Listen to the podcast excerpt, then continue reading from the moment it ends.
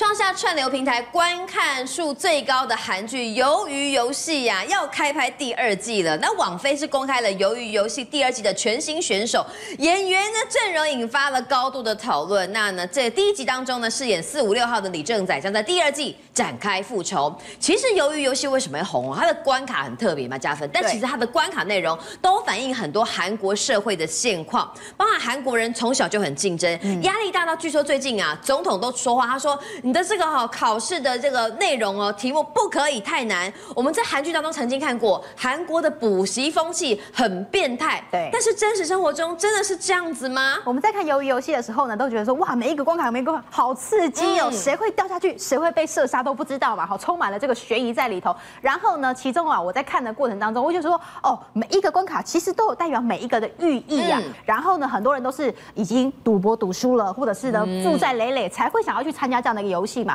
因此他也隐喻说呢，很多的是韩国的底层的民众才会想要力争上游去拼搏，拿自己的性命去做拼搏。嗯、好，大家呢第二集出来都非常的期待啊。好，到底有谁继续回归？有新的角色加入了吗？好，首先男主角哦，他一定确定了哈，这次第二集有参加。嗯，再来是呢，这个也是并列男主角的李秉宪，对、嗯、这个大魔王他也是确定了。再来孔刘也是有，哦、有两个新角色，大家觉得说哇。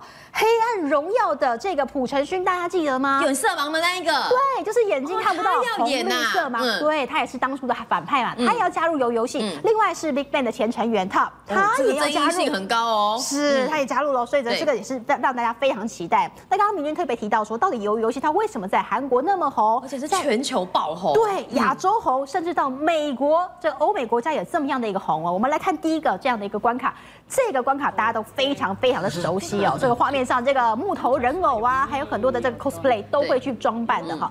它是怎么样呢？他是你只要一二三木头人，你只要一动，你就马上被旁边的这个拿着枪的直接子弹就朝你身上飞过去，你就会直接身亡，然后淘汰出局。这隐喻什么呢？隐喻是说呢，这一步两步三步，你都得要照着韩国的教育体制来走。嗯，他怎么说，你怎么做，你只要敢踏出一步，你就直接被淘汰。嗯，所以隐喻出呢，韩国的教育是非常非常的制度化，而且是非常的强压式的，而且非常的残酷的。是你能够不符合他的教育体制吗？不行，你的。一旦不符合，你想要走一个什么自主学派啦，你想要自己在家里自读啦，你就会被社会给淘汰的啦，直接淘汰，你根本跟不上他们的所谓的教育体制跟这个社会的文化。嗯、再来呢，有一个碰糖系列，大家应该记得，记忆非常犹新吧？拿针去把那个图案弄出来。对，那为什么要拿针？嗯，因为男主角抽到的是雨伞的图案，最难的是，如果你抽到三角形，要要要针吗？嗯、其实你用掰一掰，它就开了嘛，对不对？因此呢，当初有三个图案可以选。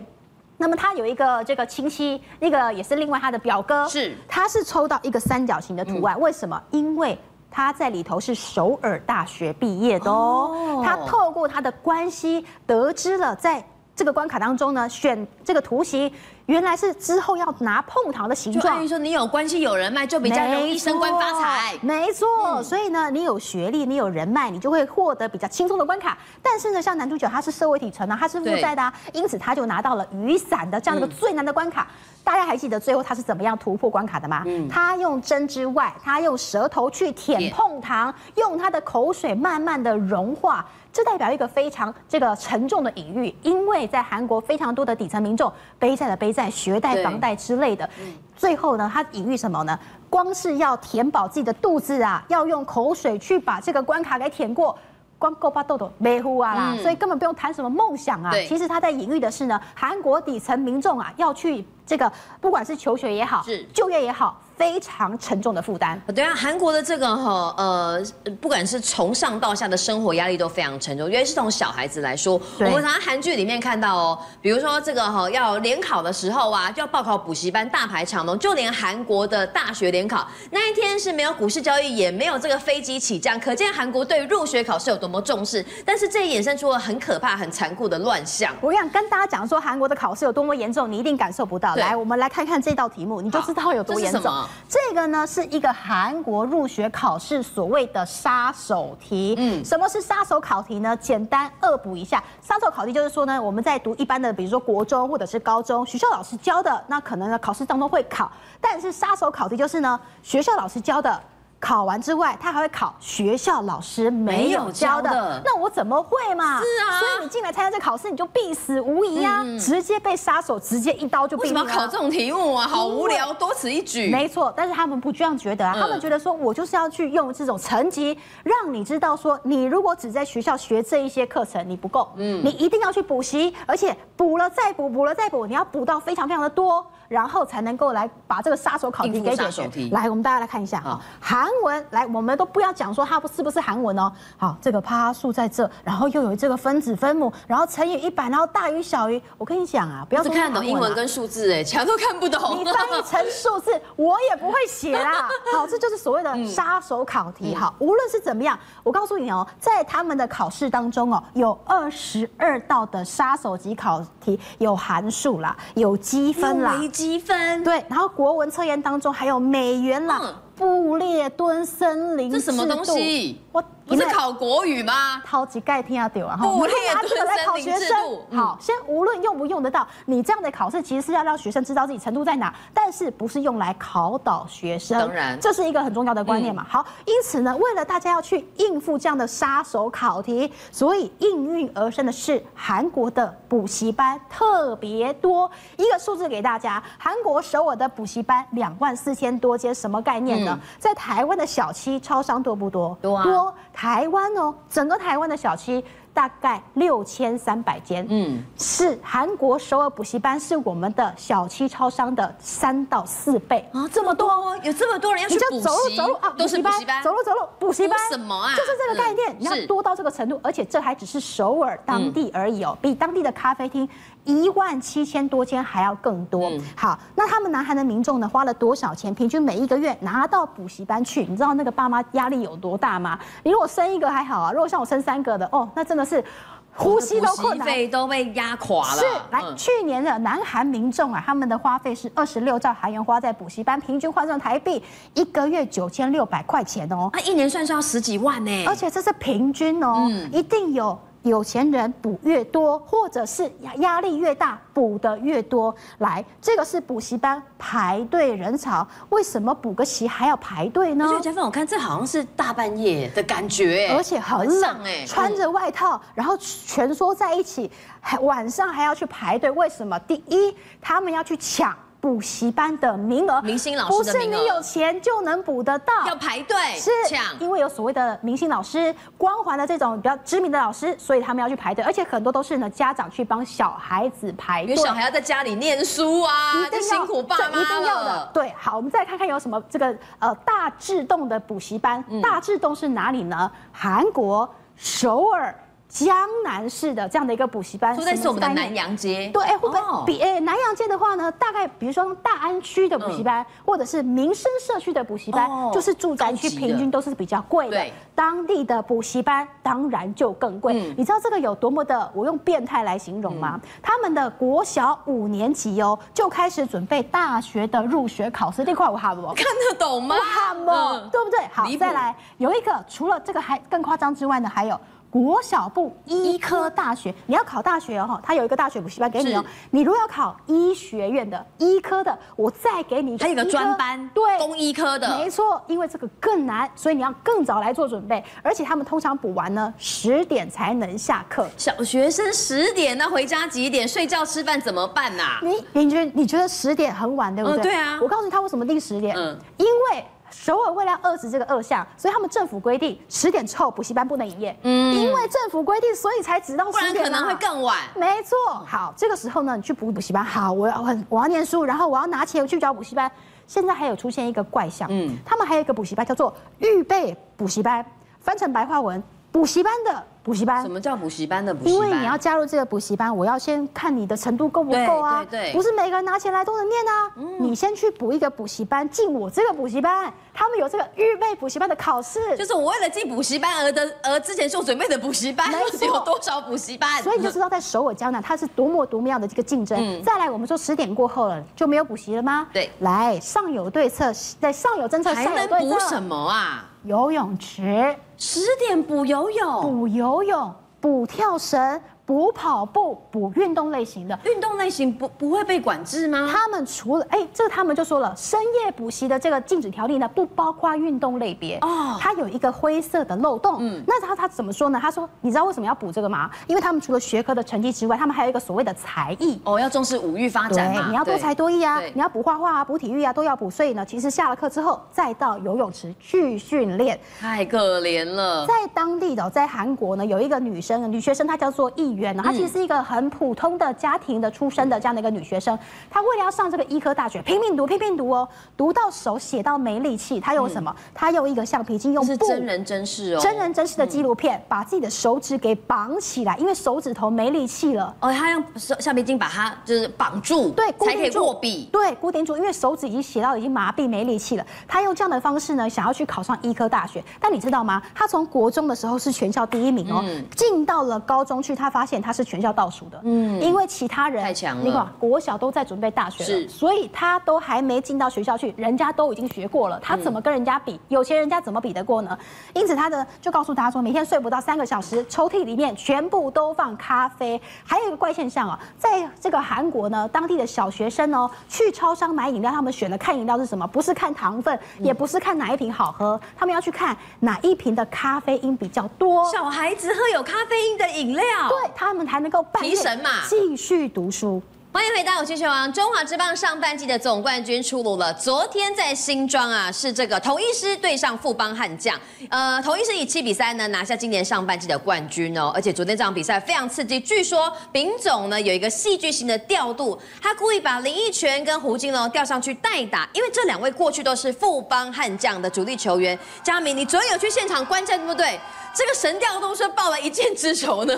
林君，你其实仔细听我今天的声音有点烧香，对，就是昨天在昨天在球场喊的太大声了，因为真的全场在喊这两位之前富邦的球员，然后能够来帮统一师出来代打。哦，真的这个声音真的非常的大声哦。不过我们现在看到这场比赛啊，其实，在昨天呢，在呃我到球场的时候，其实很难得看到在整个外野哇，真的是都挤满了统一师的一个球迷。其实这在新庄在北部地区是很少见，因为其实我们知道统一师队它的大本营是在台南，好，所以在北部感觉台北的狮迷都比较少。但是昨天外野的票在比赛开赛前半个小时就已经公告全部卖完了，坐满了外野哦，外野全部都是橘色彩带嘛，那些全部都是狮迷，而且甚至你买不到外野票的，你就变成你买在内野了哈，就所以就是跟悍将坐在一起，跟悍将坐在一起。那其实昨天这场比赛呢，它总共吸引了一万零一百五十六名球员进场，那打破了两项纪录。什么样的纪录呢？包含是富邦悍将在本季主场人数最多，因为悍将在今年度平均这个进场的人数大概是四千多人，但昨天已经一万多人了，主要是很多市民想要去看封王。那同时也是本季中华职棒在呃平日进场人数最多的一场比赛，所以昨天有这一场现场真的非常的热闹。那当然也是跟今年这我们东森转播经典赛有很大的关系嘛，因为大家在今年对职棒的这个关注度也比较高。那其实讲到经典赛，哎，不要忘了统一狮队的总教练是谁？是林月平啊，也是我们经典赛的这个总教练。那其实今年对统一来说打得非常的挣扎，因为其实在这个春训的今年年初春训的期间，其实林月平不在母队，不在统一狮队，他在干嘛？他在带中华队啊，对不对？所以其实他回到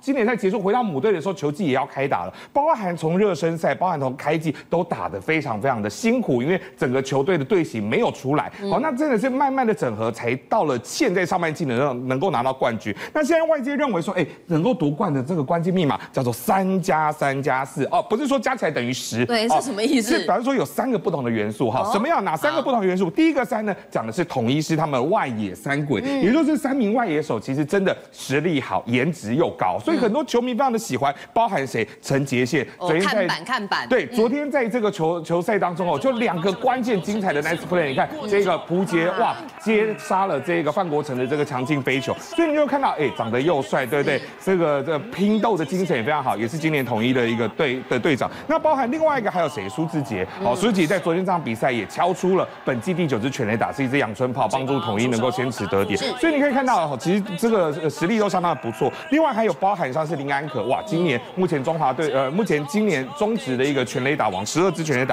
而且在今天最新公布的杭州亚运的呃我国家代表队的名单当中，林安可也在内，所以你就知道说哦，这三个外野三鬼真的是非常的厉害。那另外一个第二个三是什么呢？是指的三老鬼啊，这样讲有点不好意思啊，因为是三位资深的球员，这三位球员加起来已经大概要一百一十五岁了，哈，年纪比较偏大。那其中包含就是这个我们过去中华队的这个金庸连线嘛，胡金龙跟这个陈庸基。那另外还有一位老将是谁呢？就是林奕泉了，在去年还在这个富邦悍将打他的有声有色，但是呢，一样是被放到了这个六十人名单之外。那最后被统一给签了下来。在今年呐，富邦悍将上半季最快这个淘汰指数归零那场比赛。就是败给统一，安打谁打的？就是林奕泉啊，所以昨所以昨天哦，这场比赛有一个非常关键的高潮，就是在九月份，呃，在九九局上半的时候，当时你看到林益全也在场边准备了，当时满垒全场都在大喊林奕泉的名字，因为大家都想要看到他回到过去去年的这个主场来，呃，有所发挥啊。那当然。富邦看到，哎，你换左打了，那我换左投啊，没关系，我统一还有另外一个富邦的前球员，就是胡金龙。好，所以接连两位就是富邦悍将的前球星是登场，真的是这场比赛的最高潮。所以林奕泉在赛后也讲说啊，谢谢总教练做场面给我，全场球迷欢呼，不管你是统一的，不管你是富邦的，全部都在呼喊他的名字。那他也讲了，我等彩抛彩带等了七年了，因为富邦悍将真的没有抛过彩带哦，他前一次抛彩带已经是二零一六义大犀牛时期的时候，所以你看等了这么多年。终于等到了，那当然球员等到抛彩带，球迷等到什么？等到封王优惠了。好，因为这次统一夺冠之后，很多人讲说啊，那优惠什么时候出来啊？对不对？但是这个优惠一公布之后，你会发现说，天哪，不止超商周边，还有很多的这种合作的这一种企业来讲，真的可以看到，哎，统一集团的这个呃这个呃企业版图非常的庞大，而且今年其实对于这些职棒球队来说非常的重要，因为如果你能够打进总冠军赛的话，你就很有机会在今年。到台北大巨蛋来打关键性、历史性的大巨蛋的首战。哇，大巨蛋的首战呢？如果说能够在里面打的话，真的是个非常值得纪念的比赛。那刚才嘉明讲到吼，统一狮蜂王吼集团呢，这个母公司很给力，寄出很多优惠。今天早上我们去 Seven Eleven，大家应该都感受到人多的不得了，因为 咖啡买一送一嘛。那讲到这个统一集团，呃，他们在这个大巨蛋的这个呃，如果说有机会打世界大战的话，当然对于这个信义区周边的这个呃带起来经济效益一定是不容小觑。讲到统一，他们在信义区就有一间百货公司，可能会有第二间了哦。对，没错。其实，在这个信义区的版图哦，现在大概就三强鼎立啊，包含就是星光三月，包含微风哈，微风信义、微风松高。那另外统一的部分也有统一时代百货，目前三强鼎立。但是刚刚讲到说，哎，这个大巨蛋七月拿到使用执照，很快就是明天开始就七月份了。那预计在年底的时候，那个大巨蛋可以开打，包含你看场场内的场地都已经弄好了。那另外包含 SOGO 也要来经营这个卖场的部分。所以当 SOGO 投入信义区的话，变成会变成。四四个四强争霸的一个状况。那刚刚明君说，哎，那统一在这一个新一区的布局，确实现在除了统一时代百货之外，还有可能会有第二家百货公司。嗯、那那个地方在哪里呢？答案就是诚品新一店了。嗯、因为诚品新一店之前就讲说啊，租约到期，租约到期，现在确定租约年底到期之后，统一集团就会把这个房子给房是统一啦，对，房这统统一的子子子公司了。好，那把这个租约给房收回去之后呢，要来开统一时代百货的二馆，而且呢，它主打的要跟一管会有所市场的差别，嗯、那在后面主导的当然就是这个统一集团董事长罗志先的夫人啊，好高秀玲女士，嗯、好，那所以接下来。看起来统一在新一区还要逐渐扩大它的版图。不过其实统一不是只有说，哎，我只有参战新一区的部分，嗯、我包含在整个呃零售的通路等等，现在也是大打出手。跟谁大打出手呢？现在看到主要的零售通路，二零二一年的年收，哎，统一就是最就是第一名了，第一名。那另外包含像是全联也好了，嗯、好，那所以现在看到统一在并购家乐福之后，我们可以看到家乐福的部分在这里。统一并购家乐福之后，现在等媒体都讲说这个叫做零售巨兽，呃零零售巨兽啦，因为真的是版图非常的庞大，那另外它主要的对手是谁呢？就是并购大润发之后的全联。好，所以接下来我们今年看到股东会，其实那个罗志贤也讲了，今年我们的这个营收已经破六百亿了，接下来挑战七百亿，甚至还要来得更高。那除了通路之外呢？其实你讲到通路呃这个零售之外，其实。统一现在有的是什么？包含我的物流，包含我的仓储，包含我的这个通路，所以他们现在在整个电商的部分，现在也积极出手了。目标就是瞄准虾皮而来的。那靠的就是说，哎，我用超商的这个会员，我就有一千六百万的这个会员了。嗯。那另外包含刚刚讲的仓仓储物流，我运送我我成本降很低嘛，对不对？而且我要超商取货寄货，哎，我家巷口可能就有超商，我走几步路又有一个统一超商，所以对他们来说，哎，这个让买卖双方都非常的便利。对，如果说过去在虾皮买东西，你要去统一取货，你可能要另外付运费，但如果是统统一自己有这个商城，这边买东西在统一取货，seven 取货不用运费的话，哇，那虾皮怎么活啊？对啊，而且现在他也让这个买卖双方哦，尤其是卖方哦，你要在我这边开店，哎，我可以不用手续费啊，就是不用额外的费用，所以吸引更多的店家跟业者投入。所以现在看起来，哎，真的是玩真的哦，瞄准虾皮而来。那另外讲到刚刚讲到统一跟这个全联的这个对决哦，绝对不是说只有在这一种呃零售的这个实体通路上面来说，现在整个战场打到哪里？打到了国产属地上权的这些案件当中了。因为现在他们毕竟还是要积极的去找一些新的地啊、新的点，让他们可以持续来扩点。所以你可以看到哦，全年其实是国产署地上权哦，常常就会会去标的这个案子嘛，非常的多见。那其实两家公司哦，目前已经两度交手了，包含在台中。我现在看起来，统一跟全联这一个。对决的部分哦，接下来怎么演变还值得看下去。不过统一的目光绝对不是只放在国内，对，因为他们接下来还要往海外来发展。那看重的就是说呢，因为现在讲说这个亚洲人口有多少？二十亿人口，对，而且根据有国外的这个报告就说，二零二四年亚洲零售市场年营业额会突破十兆美元，这么快，那么这么大块的一个大饼哦，你说这个统一会不会去抢？当然会。所以他们其实，在二零二零年的时候呢，其实就买下了菲律宾的 Seven Eleven 过。半的股份，股份，所以你到菲律宾去，哎，你看到这个熟悉的这个 logo，哎，其实它背后的主要经营者也是我们的统一集团，就是我们台湾的统一集团。对，没错。那当然，因为买了之后，二零二零年买了之后呢，刚好遇到疫情啊，那所以比较麻烦的是，呃，连续两年都亏损超过两亿。不过在今年呢，随着疫情解封之后，现在每一天啊，这个单店单日的营业额年增都超过百分之二十五，好，所以变成说现在哎开始赚钱了。那除了东南亚、越南、菲律宾之外，现在包含东北亚的市场，统一集团也开始把手给。伸过去喽！东北亚的这个市场，尤其是零售市场，竞争更激烈。对，没错。所以现在呢，其实你看啊，布局很早，在二零一八年的时候，统一集团砸了多少钱？七十亿来并购了韩国饮料甜点的这个大厂，叫做雄金食品。哦，所以你看，哎，这这这个主要你看，光看这个大卖茶哈，曹正石他这个代言的大卖茶，哎，在市场占有率超过七成八成哎，所以花了这么多钱去买这个，是现在是统一的，因为他已经把它并购起来了。那当然，罗志先的想法是觉得说，哎，我我。自己去那边开一个新的品牌、新的公司，你还要去打入市场，太花时间、太花钱。我直接去买这个在地的老品牌，就能够收到很好的一个效果了。好，那当然未来他还要打造一个亚洲杯，什么意思？我只要未来我建立起了通路，我要去南韩也好，我要去越南也好，我要去菲律宾也好，哎，那你东西可以在我这边上架啊。台湾的其他的业者，你的东西可以透过我这个通路去贩售，那等于说大家都得利。所以现在看起来哦，这罗志贤他的布局就是要把台湾的产品带。带到包含东南亚，把包含带到整个亚洲，让台湾的每一个业者都能够来来呃来得利哦。是，而且统一有很大的优势啊。冰华